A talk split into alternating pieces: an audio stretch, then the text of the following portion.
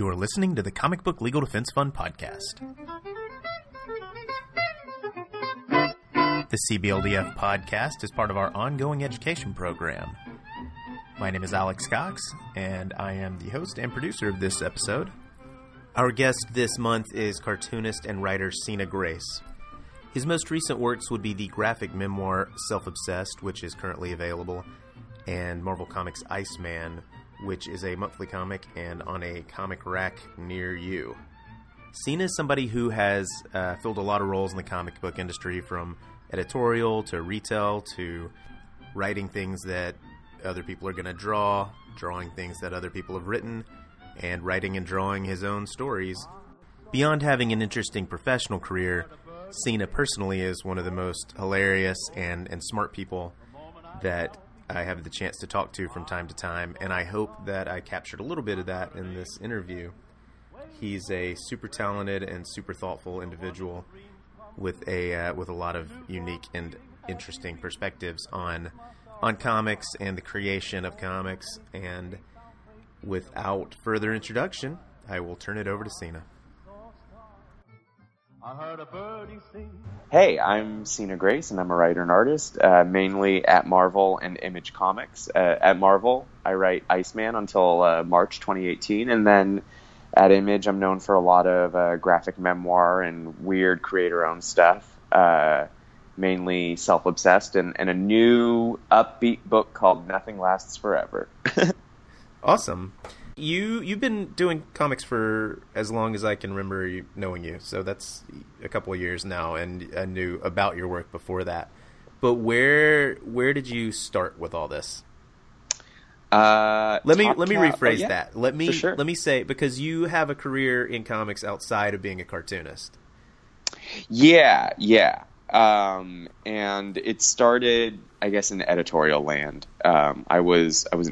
editorial assistant at Top Cow when I was in high school, and then um, I went to college and did some zines and self-produced. Self-produced, I self-published, which is a lot like self-producing. And um, and then yeah, I think the I think the thing where I, I kind of really just sort of like firmly established like I am a comic book guy is uh, is when I started working for Robert Kirkman at his Skybound imprint um, at Image Comics, and that was kind of the beginning of being able to do comic books full time. Um, and then a couple years after that, I moved on and moved into doing uh, writing and drawing full time freelance. When you were doing zines, were was this cartooning? Were these mini comics, or were these zines? Zines? All mini comics, mini comics, all mini, mini comics. comics, all mini comics. Or uh, in the case of the first book that got distribution, that was like a full fledged comic book. Books of pictures, but it was uh, black and white or grayscale, grayscale. But yeah, so to me, it felt very like indie and and, and it was slice of life, uh, but it was not. I guess it was not a mini comic or a zine. Um, so yeah, that that was sort of now with time and distance. That's how I am able to crystallize like six years of my life. Well, were you trading these and doing the whole like convention circuit and and going to small press shows and things like that, or were? Yeah, what's super crazy is that a lot of people who have now gained prominence both in in, uh, in stream, mainstream, and indie comics, uh, like Steve Orlando. I like and, in-stream. I like that I know, uh, as a portmanteau that, for people that do both. I know, but that's my new D C title coming out in twenty Neverteen. Um, Uh, yeah, so, yeah, I did do a lot of cons, and what was crazy was, like, six or seven years ago, even eight years ago, it's like, there was Steve Orlando and Ed Luce, but doing the same thing, like, going to these smaller shows and, you know, setting up their work and, you know, trying to, trying to build an audience, um, and none of us were anybody. We were all kind of the ones that people would walk by and ignore, except for Ed. Ed was always really good at doing comic conventions, um, but yeah. He's still I, really good at it. I know, he's amazing. I like he's just perfect to me. Like I, I, I'm Andrew Lincoln in Love Actually, and I go to his doorstep with the sign. Like his husband is in the other room, being like, Ed, "Who's coming over Christmas at midnight?" And he's like, "Nobody." And I'm holding like, "To me, you are perfect." And he's like, "Go away, go away. I don't like you as a person either." Uh, that's not true. He likes me as a human, I think. Well, let me ask you, who was um, your inspiration for doing mini comics? Because of a certain age, everyone says Adrian Tomine, and I'm wondering, and I'm not sure that you're that generation. I think you might be the next next generation I, after. I am, and I amn't his generation. Like, I loved his work, and I just remembered all those dudes. Because I loved indie books and I also loved mainstream books, I would always get so frustrated with, like, him and Jordan Crane. And I was just like, why does it take four years for you to put out thirty pages? And it's like, because you were working on, like, two New York covers a year, two New Yorker covers a year. Like, I'm so confused. Um, so I was never, I was never inspired by his uh, output. Uh, but... You know, like, Craig Thompson was a big deal to me because he just did, like, a six hundred page book of, like, him talking about himself. And it was the most beautiful collection of pages I had ever seen. Um, and similarly, like, his little travel book, like, Carnet de Voyage or whatever, like, I'm probably saying that super wrong. Um, I love that book. I do, too. Like, even though I don't like reading it because I think it it's sort of, like, got gave us a little too much behind the curtains with him. Um, I love looking at it. You know, I love staring at it and just poring over, like, this is what that fool fucking drew on vacation. Like, fuck him. Uh, because my drawings on vacation are, like, you know, maybe like one square of cobblestone every three days. And, and, and every day he was like, and now I'm drawing this goat. And I'm also going to draw, like, the, the trees and lake behind it. And the little kid, like, eating chocolate. It's just like, fuck. Anyway, but um, he's just, yeah. I was more, I was more drawn to people with, like, very prolific uh, sort of resumes or, or or libraries behind them. Um, and I can drop specific names too, because, like, right when I was in college, Marjane Satrapi was having her moment, mm-hmm. um, and I don't know that it was a direct, it wasn't a direct influence as it was coming out, but as I got older.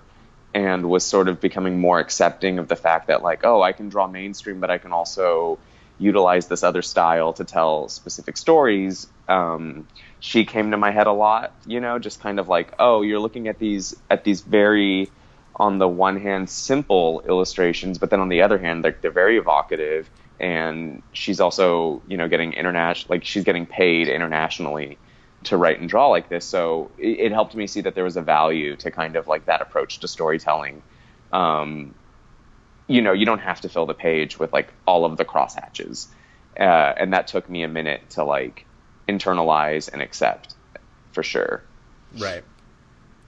You know, because I, I guess, the, you know, to the other extreme, it's like, if we're going to talk about mainstream artists, like, it's like, I loved uh, Art, uh, uh, uh, uh, Art Adams, um, in terms of just detail and how, like, you can really use crosshatching to, like, sort of, like, draw the eye in any one direction, um, which was weird because it, like, I got to Art Adams before I got to Art Crumb, who I would say is probably, like, the king of that.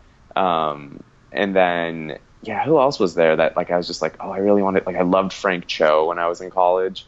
Um, had no desire to draw big boobies. Like, I feel like my women got smaller and smaller cup sizes uh, as I as I sort of grew in the industry. Not out of, like, I just yeah. What what do I have to say about boobs? What does it matter?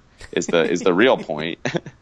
Yeah, those guys. I I would never have have figured that they were um, influential, but I can kind of see it now that you you mentioned it. One thing I love about Art Adams, which, you know, everybody talks about his layouts and his and his figure work and his, like, how dynamic it is, whatever. What I love is uh, is is how his characters act. Like, the acting in his in the faces and the body language is so subtle.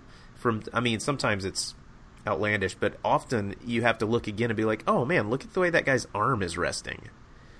Yeah, there's a real there's a real attention to layout. You know what I mean? Yeah. And, um, Or, like, and, look at the way that eyebrow is cocked. Like, the, the characters have so much personality, and so much is going on just beyond his line work.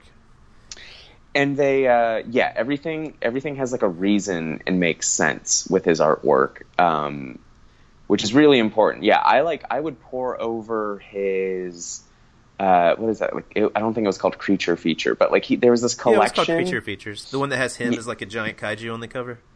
Yeah, yeah, yeah, and there's, like, a Creature from the Black Lagoon story and a, you know, Godzilla story, I think. I loved that. I loved that so much. I loved Monkey Man and O'Brien so, so much. And like you said, it's just like the way he would draw these facial expressions where it was just like everyone, I guess that's why like he never got criticized for being like a titty artist, because similar to Adam Hughes, there was just so much technique in it. And then also everyone did seem in their own way like a fully fleshed out, realized character, because they had so much emotion and everyone was drawn so individually. Maybe that's it. Yeah. I remember reading Longshot when it was coming out and just being struck by how much pathos was in all the characters. It was like this really silly kind of outlandish adventure story, and but the characters' faces and their reactions and just the body language, there was a melancholy to it that was uh I don't know if I even processed it all the way when I was eleven or whenever that was coming out, but right, like you don't, yeah, it's, but you yeah, wonder why a, a character that weird and such a random assemblage of like pieces became so popular. And then you go back to that original and like, well, because it's a character, because he has this like something going on underneath that you feel for him. There's like, there's a real, th- there's an element there that I don't think people talk about as much. Yeah, like it's, and a lot of that uh, comes from the writing.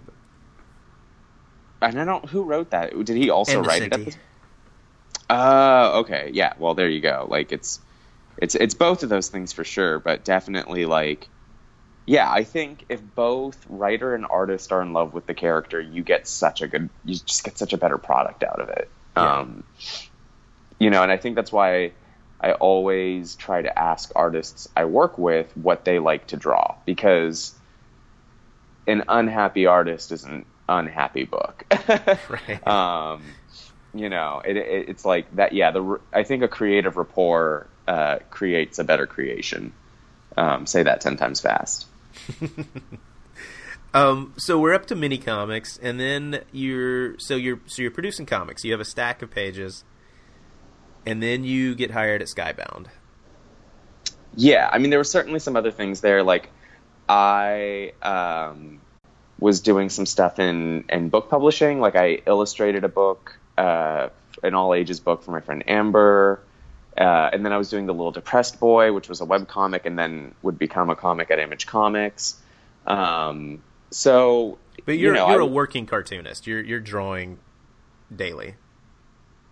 At that point in my life, yeah, but it wasn't like I couldn't live off of it. I was still living at my mom's, um, and then the sky. I was working retail too, and then and then the Skybound thing came up. Uh, Scott Dunbier was like, I like heard of like he's like I, I I heard of this sort of like on the ground editor gig. Like, do you want to get back in comics? And the joke is like, in my head when I got that email, I was like, I didn't know I'd left. um. So, but yeah, that that was uh the beginning of the end. For me, uh, no more the end of retail. Uh, at the time, I was working at Coach oh. um, on, on Rodeo Drive. Yeah, I, I say that one publicly because uh, they were actually a great company to work for. Like, I had no beef with them, um, and I was actually super happy there, uh, which which is great when you're at a job that challenges you to the point of like questioning your own sanity, where you're like, oh my god, this job is really hard.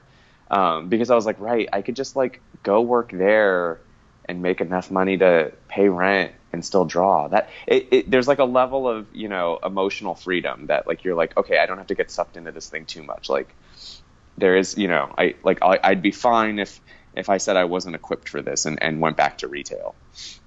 So you went to Skybound, but was this editorial or was this marketing? Uh, editorial. I was Kirkman's editorial director for the company. Um, for almost three years, about like two, more than two and a half, somewhere between two and a half and three.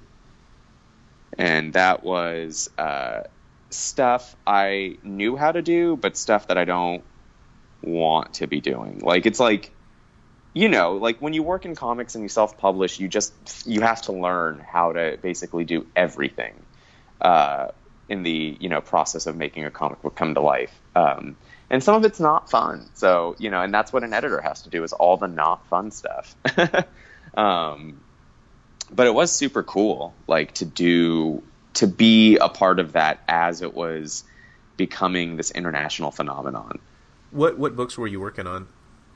Um, Invincible, Super Dinosaur, Thief of Thieves, The Walking Dead, The Walking Dead Weekly, uh, all the collected editions, Witch Doctor, what else? Guarding the Globe, uh, which became Invincible Universe uh, right around when I left.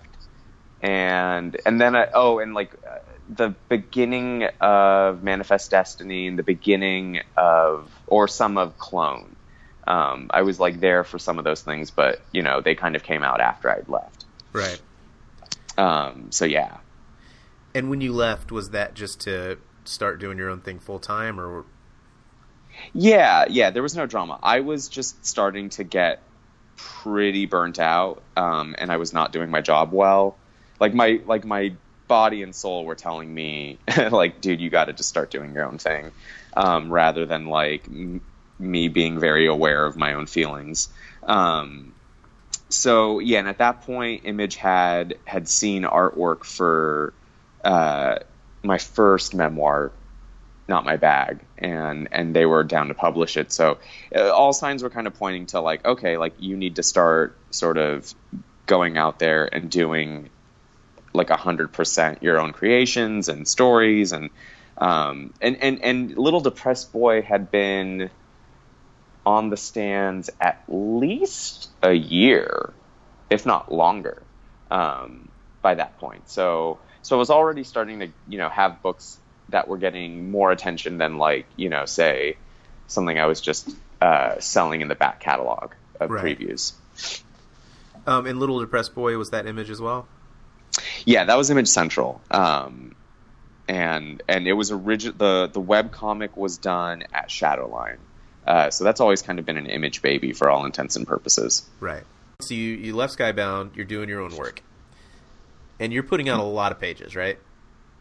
Yeah, yeah. We're we're about to get to the, the part in my life where I was drawing, I think, like three books, because I I took on um, I took on a project uh, for this guy Michael Stock called Penidora and the Wishing Box, which was super cool. Um, But it was just tough because, like, I I, I dug the book, but it, it, it landed right when we were doing, like, a second volume of Burn the Orphanage, and then also timing to, like, release another volume of The Little Depressed Boy. And, and, and I was maintaining drawing three books for a really long time until just sort of my grandma died and I hit this depression, and, and everything kind of came crashing down at once. And the problem, too, was, like, I was I was struggling to keep a bunch of books that needed sort of, you know, more attention and more hands on deck than what I was willing to give them. Um, and so it was just like, yeah, it, everything just sort of all at once, like took a just like reached a point of like, and I'm stopping. Like my my like I, I couldn't just do things normally. Like my body always like has to like sort of disrupt the flow to like tell me, dude, you you got to stop. You're you're depressed. Like no more drawing. So you're doing a ton of pages, you take a break. Um, I'm trying to roll us up to the point where where suddenly you're a comfortable working cartoonist and that's your life. I don't... When did that happen? Is that not happen? No, I mean, yeah. I guess, like, it... So it all started kind of coming together, um, what I like to now call, like, the self-obsessed era, uh-huh. which is I just sort of hunkered down and, and stared at everything I was doing, and I had some very uh, useful, insightful conversations with people.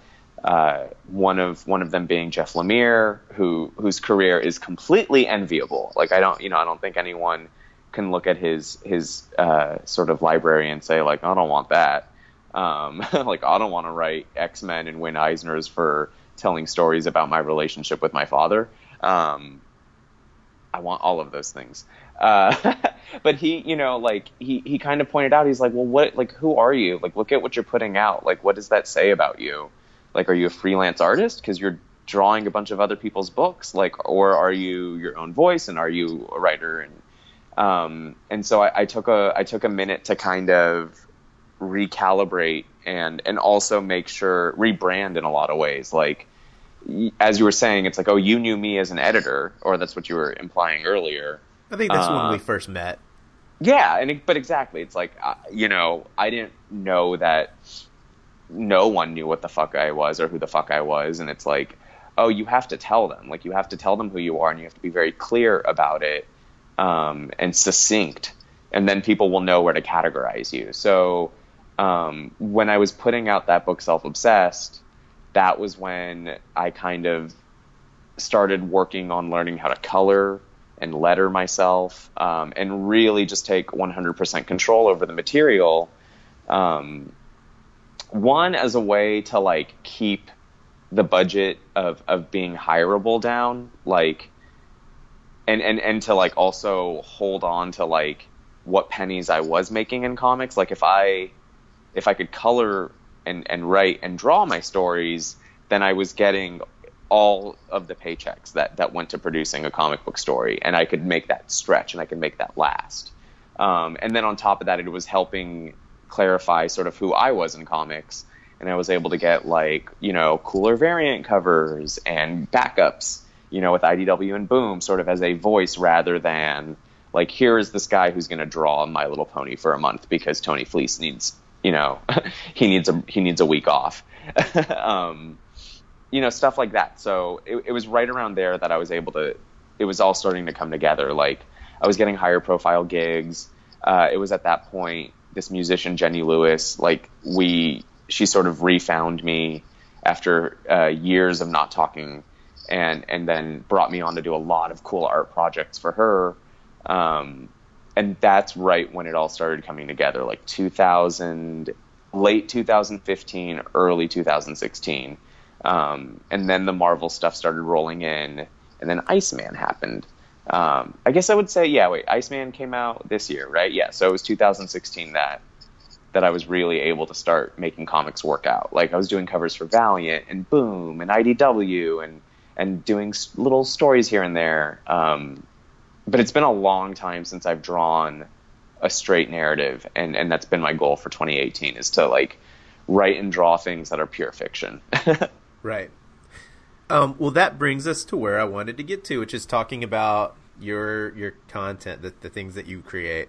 You, one of the things that I love about your stuff is you do not shy away from what we would call adult material. You you are frank about sex in a way that not a lot of people are. Yours is so uh, just matter of fact and, and open that I, I think it's it is funny and, and charming and relatable. Um, speak on that. I yeah, I mean I'm the I'm the generation that can't. Yeah, yeah, yeah, yeah. No, I'm the. I, I, you know, like I, it came from like, it came from sort of curating a version of myself for so long, and like tucking away the things that I thought, you know, weren't valuable or like were going to work against me. And, you know, on top of all of this, I, you know, I got really sick, um, in two thousand fifteen, two thousand sixteen, um, I had like I have a disorder in my esophagus that's make, that makes swallowing food hard, and I needed this surgery, and um, and I just reached this point of like not caring, like where I was just like, I don't care anymore, like I don't care what you think of me, I you know like if if this is if this is the thing that turns you away, like fine, I don't like because I just got exhausted, like and, and and then it turns out like no one really cared. Obviously there are people who do care uh, and are sensitive to sort of public conversations about sex and sexuality. Um, but for where I was, I was just like, well, you have no value in my life because you have told me I have no value in your life for the longest time. And I finally have the balls to say it back. Um, like, I don't need you. You don't need me. I'm going to be here. Uh, and, and it was cool to have that attitude for a really long time. Um, and some of it was ignorance. Like I came up on Sex and the City, and I just thought, like, and, and that was where everyone loved to have conversations with me in real life, was about sex and about sexuality and about understanding who you are, you know, in the bedroom. Like, it, it it's very fascinating, and it speaks to so many other experiences in our lives. But some people aren't comfortable with it, and that's fine too. But I just didn't, I didn't care. Um, and then also, it was really successful. Like the Frank sex talk did well for me. Um, and so I was like, okay, I don't, I don't know why I should stop. Like I'm making more money. I'm getting attention from people that I respect and admire. Like, I didn't, you know what I mean? Like, no one, the only person who I was, like, worried for was my mom, because I was just like, oh, like, she probably hates this. Um, but, you know, like, I've been pulled aside before and told that a decision I'm making is a bad one. And I think the most I got was, like, an eye roll from, from those types of people. Um, and if that's all that happened, I was like, okay, I don't care. Like, you already, you already roll your eyes at me anyway. Like, well, what do I care? Yeah, it's, it, you know, it's funny that that's like, that that approach to dealing with people and people's reactions is, it, for a long time, that was just the standard approach if you were an artist. And I feel like, and correct me if I'm wrong, but I feel like people, people our age have had to come back to the idea that, like, no, what I'm saying has value, and my, my point of view has, has value, and the content that I'm interested in, I shouldn't have to worry about people being ob- objecting to it. Yeah. I mean, there's definitely, I, I see both sides. I see both perspectives um, on that, because, you know, working, working for Robert and working, you know, on something like The Walking Dead and being someone else's employee and, and representative of someone else's brand, it's not lost on me that, like, your hireability or your, or the perception of you changes when you, when you go out there and you make these decisions. Um, but I, I heard, I remembered watching, uh, this band Metric. I saw them live, uh, a year and a half ago or something. And it, leading up to some song, the, the lead singer was, like, kind of just, like, exclaiming some mantra. And I didn't realize that it was, some of it was hinged in, like, Buddhism, I think. Um, But she just said something along the lines of, like, look, I'm going to do what I want, and I'm going to pursue what I want, and I accept the consequences of all of these decisions, that, like, you know, if I'm going to do it my way, there are consequences. And and when she said that, that just, like, struck a chord with me, that, like, you can you can be who you want. You can say the shit you want to say, but, like, you have to accept that there are consequences to, you know, coming off as uncooperative or coming off as aggressive or coming off as unpleasant. Um, and as long as you are aware of those things, then, you know, m- like move gaily forward or whatever, like do what you want. But I think some people forget that, uh, as our world becomes more and more corporatized, like you can't, you can't ignore that. You can't ignore that there, you know, that these, some companies are run by very conservative, old fashioned people. Um, but I'm personally at a place where it's like, okay, if you don't want me, I can go get a job in retail where no one has to know that you made a zine called The Nine Weirdest Dicks I Sucked. You know what I mean? Like, right. and I'll make, and I'll make more money than I made in comics. Like, I made more money in retail, like, than any year in comics. Uh, if I'd have, like, stuck around working at a department store, I could have made like eighty grand a year just selling expensive clothes to rich people. Um, but like, no, that, that, you know, I got a dream, and I'm going to, I'm going to see this dream, you know, through to the bitter end. You know, I think that that putting it the way the way you just put it makes, I, I guess, clarifies what I was saying before. I feel like the, there's been a generational shift where, like, I don't know that underground cartoonists or musicians or whoever in the sixties were necessarily worried about the consequences. They were ready to deal with them, but it wasn't affecting what they were creating. Yeah, and, like, I think, you know, the maybe even economies were just different back then. Like, you could live in San Francisco. Yeah, absolutely, um, yeah, yeah. As a cartoonist. You can't live in San Francisco now because the tech fools fucking ruined it. Um, not that I have an opinion about that. Um, also, you know, whatever, I don't know. I think it's, like, that's, uh, that's like, when my boyfriend gets mad about, like, neighborhoods getting gentrified. I'm like, you know the neighborhood you're in, you had started the gentrification by being a white man there. He's like, I know, but it was just me back then. All right. So just on, on the topic of kind of adult sexual content, who who are some of your your inspirations in that world? What are what are the books that you go back to? Well, what's funny is I don't really like, it's not a genre that I like personally, and, like, I don't, like, seek it out, you know. Um, I love Dykes to Watch Out For by Alison Bechdel. Sure. Um, sure. It's and, great. I love it. You know, and I think, and I guess I would just say, like, I was exposed to, like, a lot of adult comics working at Heidi Ho, but those weren't, those didn't discuss sex. Those were just, it, uh, I say this with, like, as much sex positivity as possible. Like, they were, it was porn, you know what I mean? Like, sure. Um, but, like, you know, cool porn. It was really well-drawn porn. Um, that, what, is it Chester Brown or Jeffrey Brown? The guy... Just, well, both, actually, to a, who, to a degree. Who's the guy that makes those Star Wars books now? That's Jeffrey Brown. His books, like, I remembered reading them and being like, oh, he put that in a comic? Like, mm-hmm. That was, you know, I think that was where I saw it was like, okay, it exists, and therefore it's, okay. You know, it's all right. It's really honest, and I think the problem with, like, narratives about straight men is sometimes they don't, they, like, skirt around the fact that they're participants in the bedroom. And, and to bring back, like, you know, Optic Nerve and stuff, that Shortcomings book is so, so great um, because it's all about, like, toxic, toxic masculinity being put to task. You know what I mean? Like, uh, Ben Tanaka is, like, not, he's not, he's not a great dude. Um, and, and it, in that book, it's like he finally, like, catches on to it, and he catches on to just, like, how he's never had to, like, examine or, like, you know, be aware of if he's the reason things go bad or things are bad, you know? It's been a long time since I've read it, but I remember him being a pretty objectionable protagonist.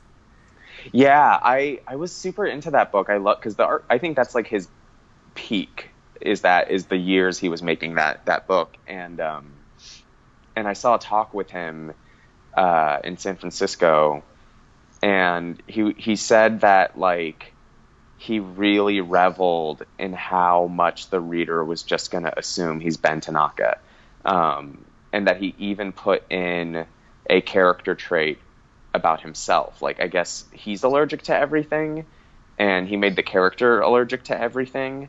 But and then and then in every other way, shape, and form, it wasn't him. But it's weird because it kind of was him, because it's also about characters who move, who change coasts. And at, at the time he had done that, he had moved, I think, from Oakland to Brooklyn or vice versa.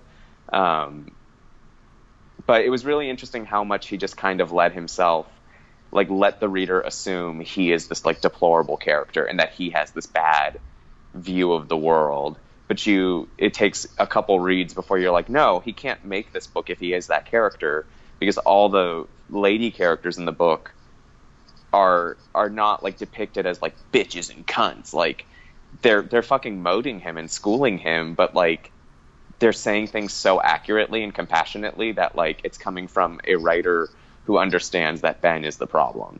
Um, and, you know, I don't think the lady characters are one hundred percent perfect either, because everyone's real and everyone's human, and that's how you make good stories.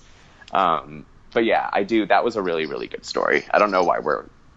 Ta- oh, we're talking about sex and stuff. and and But there was such a fucked up line in there where, like, he's goading his ex-girlfriend to kind of be like, come on, what is it about me? Like, what is it that sucks or something? Like, like you know, is you know, is my dick too small, or am I bad in bed, and all these things. And she just fucking says, like, she's like, if I told you, you wouldn't recover. And, like, that's it. That's everything. And that's, like, the nastiest thing you can say to someone. Like, if I ever told you the thing you're too scared to hear, like, it would confirm your fears and you wouldn't come back from it. Like, the end. Yeah. So the one thing I wanted to you to speak to currently is, with all of the work you've done in memoirs and with all the work that you've done talking about your own life and, and about, you know, fairly grounded content, what of that do you bring to a Marvel comic? Like, how do you reconcile your own interest in your own themes and the things that you bring to your work about yourself and wrap it up in a story that has certain requirements that step away from that? Uh, I think Does that, that makes sense, right? Yeah, absolutely. Okay. Um, I think it helps. I think it helps make me make stories that have the potential to be special. Um, someone had, like, tweeted that the reason they liked Iceman was it felt like a good episode of Buffy, where there was, um, emotional resonance and then like catharsis through like poignant fight scene. Right. Um, and and because, you know, I think because I like I love mainstream comics and I know what they're supposed to do, you know, like, and I don't have a problem with that. Like that's when you that's when you run into bad comics, is if you take an indie person who doesn't appreciate the floppy monthly action comic book and and you're watching them writhe in agony against how it's supposed to go. Um, but I don't have that problem because I love them. So what I try to do is I just try to make them very personal and and get into these people's heads and and give them all very like human motivations. Um, and then on top of that, like I would say, you know, having studied like literature and English and creative writing in college, and then that helps me also kind of like look at these things as like metaphors. Um, and, and, you know, then that helps me kind of like put a mirror to society. Um, but, you know, veil it a little bit. So that way, like, it gives it a little importance too, you know, like I, I try to make it entertaining and something that like, if a scholar wants to like examine what the word nothing means in Iceman, like I made sure that they've got their, that they can, that they've got their six paragraph essay waiting for them. Right. Um, B T Dubs. I think, I do think I can say that, that like the word nothing has great meaning in that series. Like I remember talking to an editor and he's like, blah, blah, blah, blah. And I was like, I was like, yeah. And he's like, oh, that line, like that's, that's really poignant. And I was like, yeah. Oh, cause it was, uh, Iceman talks about how he turns to vapor, and it comes from believing, you know, just thinking like he's nothing, you know, it comes from a really self-hating place, and, and, and it comes from wanting to disappear. Um, and it's this like page of him using that word nothing in this really like negative light. And then the last like bit of dialogue in the page is his dad turns to him and is like, I love you. Nothing changes that. And, uh, and my editor was like, whoa. And he like brought it up and I was like, yeah, dude, like I went to college. Like I think about these things. um, like, it's like, you paid me to write words. Like I take the words very seriously. Um, so yeah, I, you know, the, but the, the self-reflection and the being able, the years of sort of testing out material and, and seeing what works for the reader and what doesn't in comic book form, you know, like that's where the memoir helps. Like, I know what subjects could be interesting and what subjects are literally you're watching someone cook breakfast. Like, it's like, this isn't right. fun for anyone. Well, and you also, you, you had a real talent. You know, some memoirs are just, this is what happened today. Here's what happened today. But you took anecdotes and moments from the day and turned them into three acts and, and gave them structure in a way that not everybody is, is mindful of.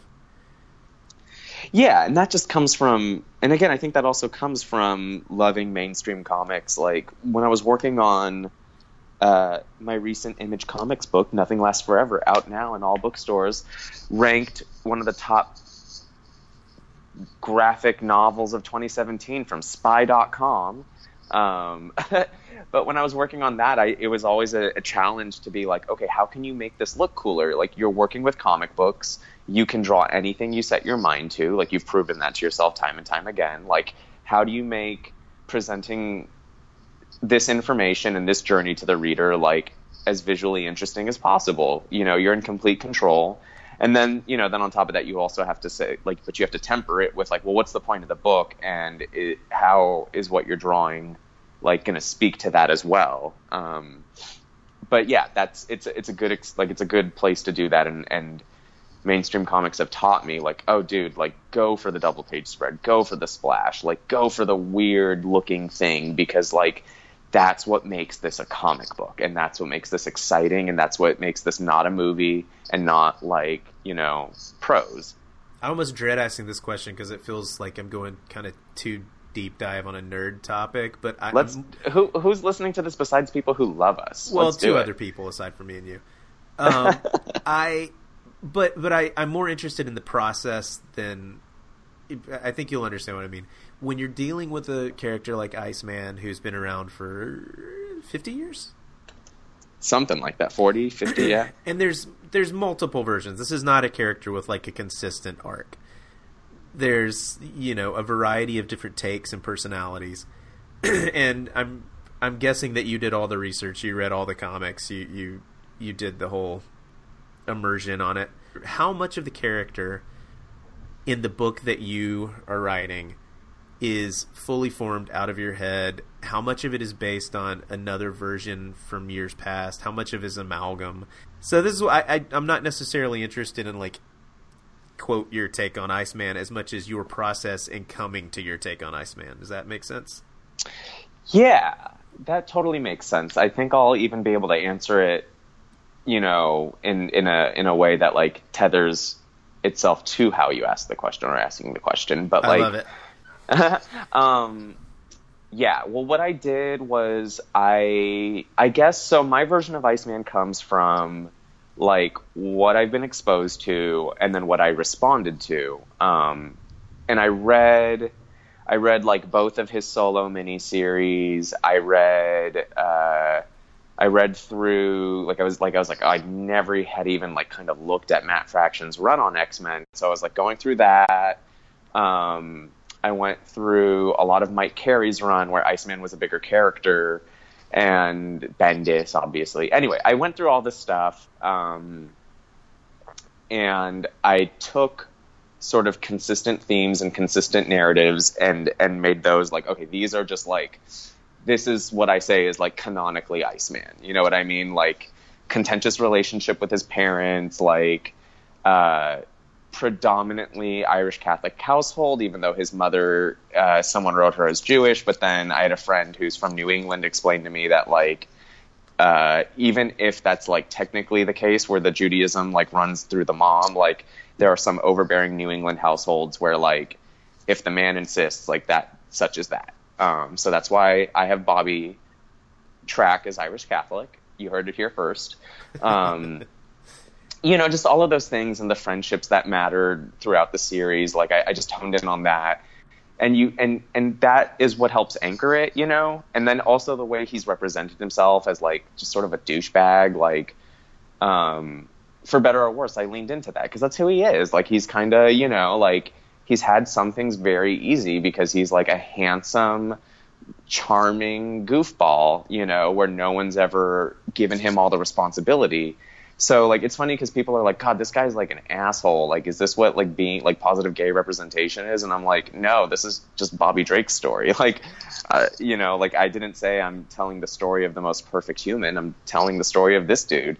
Um, and and that help, helps me, like, make sure I'm not writing it for myself, you know? Um, right. And then, yeah, and then I I think about kind of... I talked to a lot of friends who came out later in life, and I think about their thought processes. Um, and also I examine comedians because uh, comedians typically internalize pain and compartmentalize pain the same way Bobby Drake does. You know what I mean? Like, let me point at it and laugh at it and bring it up in front of everyone. Ha! Like, if there it is in plain sight, it's not a big deal. It's a big fucking deal. Like, I need lots of therapy, but I'm not admitting it. Um, and, and, and that's kind of where I draw sort of resources in terms of making sure, like, this character is not me or is not just my journey. Um, is I, I kind of, like, put all those things together. And then I listen to a playlist of music that I don't necessarily like, but I think Bobby Drake would like. And that helps me too, um, is to, like, even just, like, from the writing process, like, I'm not, I'm not me, you know, like, Bobby Drake isn't, like, listening to, like, the cool L A, you know, punk band, or, like, I don't think Bobby Drake gives two fucks about, like, if something is, like, lo-fi garage, you know, rock. Like, he probably is, like, he likes churches, you know, churches, um, and he probably has a lot of fourth wall moments looking at the Jamie McKelvey promo artwork being like, wait, didn't this artist draw me? Anyway, sorry. Um, I don't think Jamie has drawn Iceman, neither here nor there. Uh, but stuff like that. Like, I, I try to make sure it's not me. Um, but I do, I do think I creep in there a lot more than I want to, but I try to not, you know what I mean? Sure. Um, at, at what point does the, like, kind of the seventies, were they seventies miniseries, eighties miniseries? At what point was, do they kind of creep back into the head? Uh, mainly, well, mainly, like, I look at his dating. The only, like, 'cause the only way I'm gonna, like, just like walk away from arguing with like Twitter fans or internet people about like the decades of him being a straight guy is if you lean into it and you lean into the psychology of people who did date women and dated them, you know, quote unquote successfully, but still identify as one hundred percent gay and not bisexual, which is like they were just able to. Like they were just able to like turn that, you know, to turn it off and compartmentalize. That's so it's deep. Not an uncommon thing. No, it isn't. And the pro, you know, and, and that's the problem. Especially of a certain generation. Yeah, and exactly. And like to me, Bobby is that generation. Um, and and it's it's so easy for me to stand by that because like I uh, if, I don't remember how long ago it was, but I went out with a guy who like is now thirty-three, which is around Bobby's age. He's like late twenties, early thirties, and that dude hadn't come out until he was like thirty. You know, same with Bobby, and like talking to him and like where his head was at, the pace and the psychology. Every year that goes by, the more I see people's like pathologies just stamped and patterned, and it's just like there's no free will in this dumb life. No, isn't that crazy? Yeah. I we are who we were in high school. I guess I say high school because that's when you actually you get it's the it's the first time you have evidence of people making grown up decisions, you know, yeah, on their own yeah, volition. Yeah, yeah. Um, on on the lo- like on the average level, it's always around there that you sort of see what people's people are made of. Right. All right, we I I, I got to wrap this up because I don't want to keep you. Tell tell me what you've got on the horizon. Yeah, um, so I'm super, super excited uh, for the next couple of issues of Iceman. Um, we have Iceman fighting Dokken, and it's just like it's just such a weird, crazy uh, couple of issues. And and I actually think I'm probably going to lose some fans, but it's okay. Like I, I'm taking some risks, and I'm I'm I'm stoked. Uh, but, you know, also nervous because Dokken is a fan favorite and Iceman is a fan favorite. And, uh, you know, you can't you can't mess it up. But sometimes you got to try things. Uh, and I'm in the middle of working on um, something I'm writing and drawing, uh, creator owned. Uh, and then I have a few things that I'm like writing. There's a cool Gem story that I have coming out in February. Gem, and it's the Dimensions uh, anthology series. And that's really cool. Hannah Templer is drawing that. Um, and she exceeded all expectations um, in terms of just sort of like looking at the script and making it her own. Um, and I think that's all I can say officially. Um But I, I'm, I, yeah, I was like scared for twenty eighteen. There was so much upheaval, you know, between the big two, and, and sales have been really um, kooky in comic books this year, just all across the board. Uh, but it somehow made me more in love with making comics, and I've been drawing like crazy, and um, I just feel now more than ever like, oh, I'm here to stay, and I'm gonna do something. I'm gonna do some really cool stuff, and I don't, yeah, I don't know. I just don't feel very self-indulged anymore. Like now I'm up for the challenge of telling some pretty uh, ambitious stories, I think. Cool. Well, thank you so much for taking time to uh, to talk to us. It was uh... yeah. Thank you for having me, and I hope uh, I hope we didn't I don't hope I hope we didn't tangent too much. it's I'm, I'll chop it all out. We won't leave any anything too embarrassing in there. Awesome. The Comic Book Legal Defense Fund is a five oh one c three nonprofit, and we depend on donations like yours to continue the work that we do. You can donate by visiting c b l d f dot org and clicking the Donate banner. This podcast in particular and all of our education programs are made possible by a donation from the Gaiman Foundation, and again from the financial support of listeners just like you. You can also support the podcast by going to iTunes and giving us a rating, which helps people find us. If you have any questions or comments about this episode, please contact us. You can uh, email us directly at info at c b l d f dot org. Our music is by the Django Reinhardt Orchestra, and this podcast has been produced and edited by me, Alex Cox. Thank you for listening, and we'll be back next month.